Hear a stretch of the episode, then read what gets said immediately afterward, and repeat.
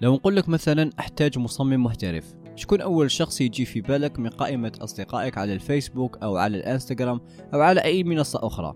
لو أقول لك مثلا أحتاج مثلا شيف طبخ بارع أو خياط بارع أو أي مهنة أخرى. شكون أول شخص يجي في بالك. بناء على عدة عوامل يجي أول شخص في بالك وأنت ترشحه لي. هذه ما يسمى ال personal branding أو هذا الشخص كيفاش ولا في ذهنية الأشخاص اللي يتابعهم أو يتابعوه ولا إنسان احترافي في مجاله أو قائد في مجاله. ما هي ال personal branding ما هي أهمية ال personal branding ما هي خطوات عمل personal branding احترافية؟ كل هذا راح نتعلموه في هذه الحلقة. معكم يعقوب ماضي وهذه الحلقة الرابعة من بودكاست يعقوب. السلام عليكم ورحمة الله. مرحبا بكم أصدقائي في الحلقة الرابعة من بودكاست يعقوب. في هذه الحلقة راح نتعرف على ال personal branding أهميتها خطواتها وكل ما يخص ال personal branding بداية ما هي ال personal branding أو ما يعرف بالتسويق الشخصي؟ ال personal branding أو التسويق الشخصي هي هي بكل بساطة هويتك على ال social media أو على مواقع التواصل الاجتماعي الكبرى. بمعنى ما هو المحتوى الذي تنشره ما هو الانطباع اللي خليته أنت في أذهان المتابعين عندك؟ ما هي الرسائل التي تبثها على ال social media؟ يعني كل هذه العوامل مرتبطة بتشكيل صورة آه، تمثل آه، شخصك يعني تمثل اسمك وتمثل هويتك. هذه بكل بساطة ال personal branding يعني بمعنى يعني كيف تظهر أنت على شبكة التواصل الاجتماعي؟ كل هذا متعلق بال personal branding طبعا ال personal branding فيها مستويات فيها مستوى أول فيها مستوى ثاني فيها مستوى متقدم. يعني مستوى أول حيكون بناء الواجهة بناء صفحاتك بناء كل ما يخص صفحاتك. المستوى الثاني حتكون في التسويق متقدم محتوى المحتوى المستوى الأخير وهو أنك تولي معروف تولي شخصية عامة ويعني تولي قائد في المجال تاعك. طيب نبداو بأول خطوة في ال personal branding أول خطوة وهي تجهيز ملفاتك الاجتماعية يعني ملفاتك على وسائل التواصل الاجتماعي. أول حاجة صورتك على الفيسبوك تكون احترافية تكون واضحة أه تكون عندها علاقة يعني بكل وقت يعني ما تكونش مثلا مصورة في الشتاء وحنا حاليا رانا في وقت الصيف. أو العكس يعني تكون بابتسامة وتكون بوجهك يعني تكون واضحة بشكل جيد. أيضا صورة صورة الغلاف الفيسبوك تكون بمقولة أو تكون صورة جماعية لحدث مهم أنت شاركت فيه أو أي شيء عنده علاقة بالمهنة أو المجال تاعك كصورة عامة أو صورة جماعية. هذا فيما يخص الصور.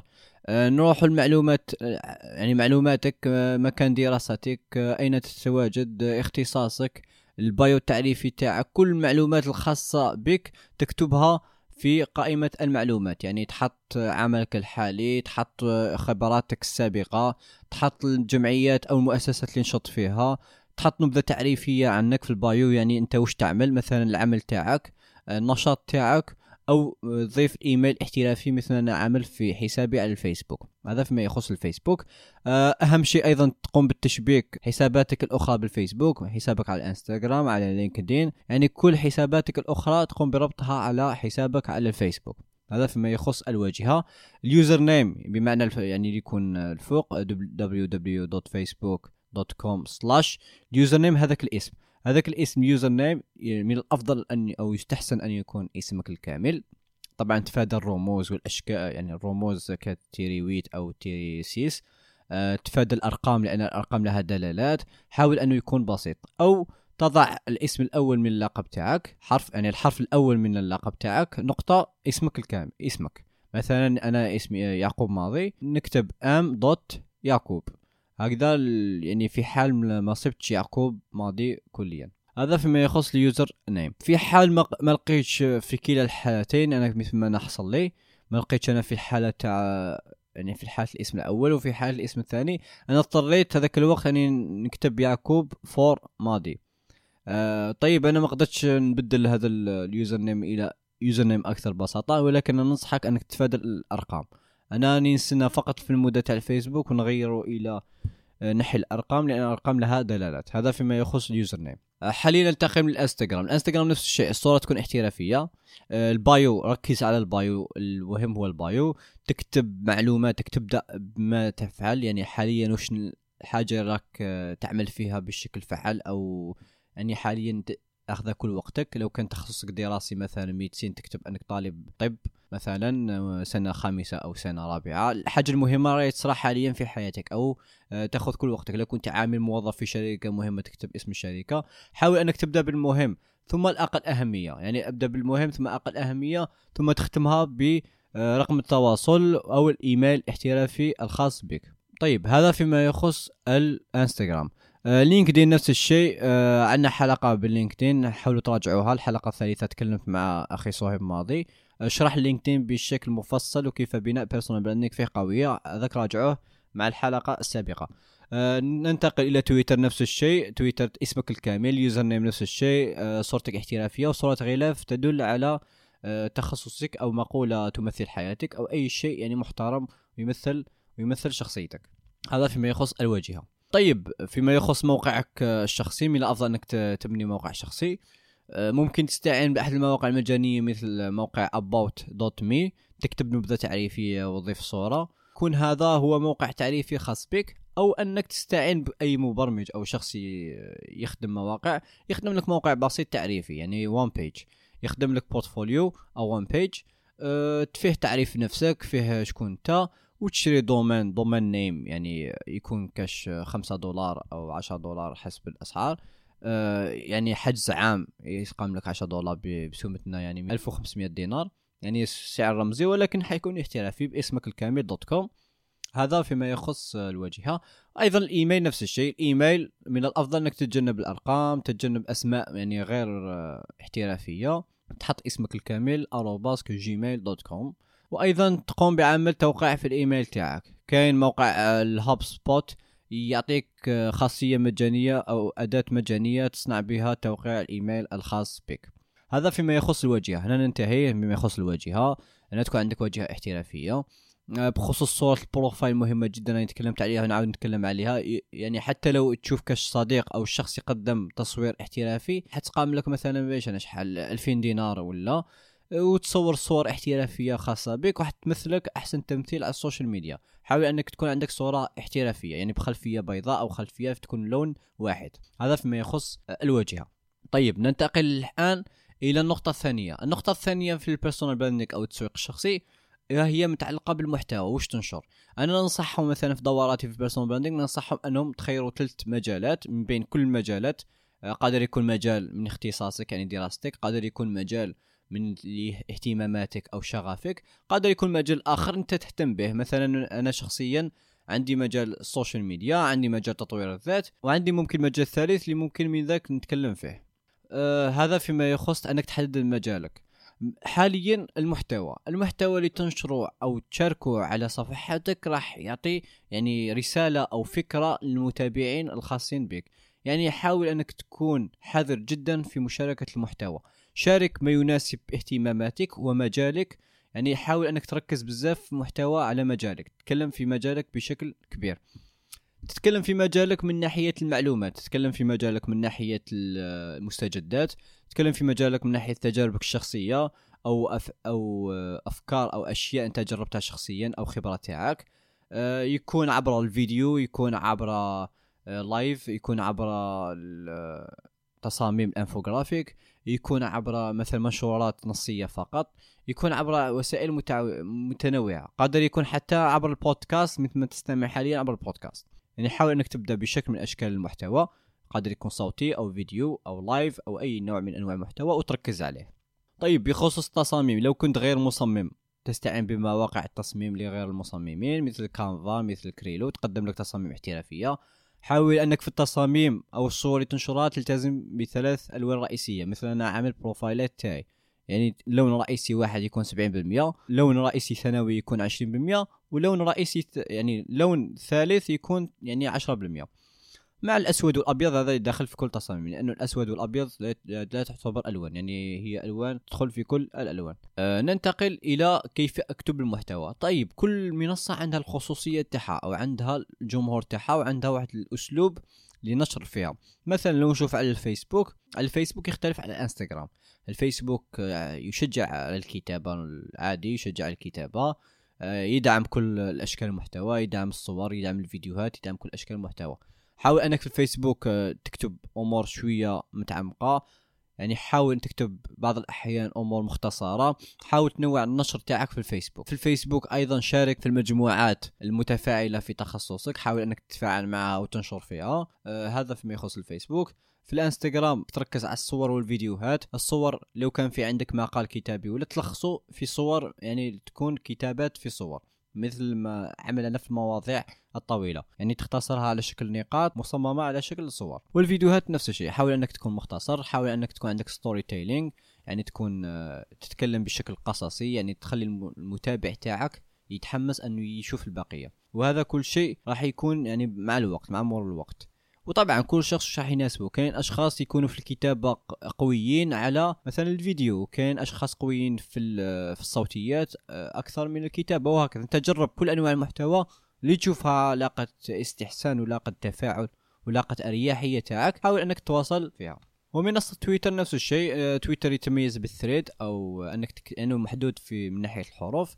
فإنك تكتب يعني تشويقة أو عنوان للتغريدة أو الموضوع تاعك وفي التعليقات تواصل الموضوع. هذا فيما يخص تويتر. آه، نفس الشيء تحاول ترسل التغريدة للقائدين في المجال تاعك. آه، ترسل لهم من باب الاستشاره من باب النصيحه من باب أنهم يشاركوا التغريدة تاعك ويكون عندك متابعين من نفس التخصص. طيب أنت في بداية تاعك في ال personal branding حاول أنك تختصر في منصات محددة. ما تحاولش تبدأ في كل المنصات لأنه هذا راح يدي لك وقت و وتخاف تبدا قوي قوي ولكن يعني تحبس فجأة واحدة. يقول لك آه، قليل دائم خير من كثير منقطع. لهذا انت حاول تبدا بشوية. مثلا تختار الجمهور تاعك يتواجد في فيسبوك بشكل كبير تركز على الفيسبوك. وطبعا المنصات الأخرى تعاود تنشر نفس المحتوى فقط. يعني المحتوى الأصلي الحصري حينشر في الفيسبوك. أو آه، حب محتوى تاعك أو جمهورك متواجد على الإنستغرام. فانك تبدا بالانستغرام تبدا تنشر تصاميمك تنشر تتعلم التصاميم بشكل احترافي أو تاخذ دورات في التصميم. تحاول تداوم على النشر تداوم على النشر تداوم على الستوريات تكون إنسان متفاعل وإنسان ذكي من ناحية النشر في مجاله. آه طيب فيما يخص أفكار المحتوى تقول لي أنت وين نجيب أفكار المحتوى؟ حاول أنك تتابع القائدين في المجال تاعك الناس المؤثرين في المجال تاعك وشوف شو ينشروا في المحتوى. سواء الأجانب سواء العرب حاول إنك تشوف وش ينشر في المحتوى تستلهم منهم أفكار حاول إنك تصيغها بأسلوبك وأفكارك الشخصية هذه واحدة آه ثانيا المواقع أو المدونات المشهورة في تخصصك حاول تتابعها وتأخذ منها. يعني بعض المقالات وتلخصها أو تشوف المصادر اللي استمدتهم وتقرأها من الكتب. يعني حاول إنك تطالع بشكل كبير. المطالعة بشكل كبير في مجالك راح تجيب لك أفكار كثيرة للمحتوى.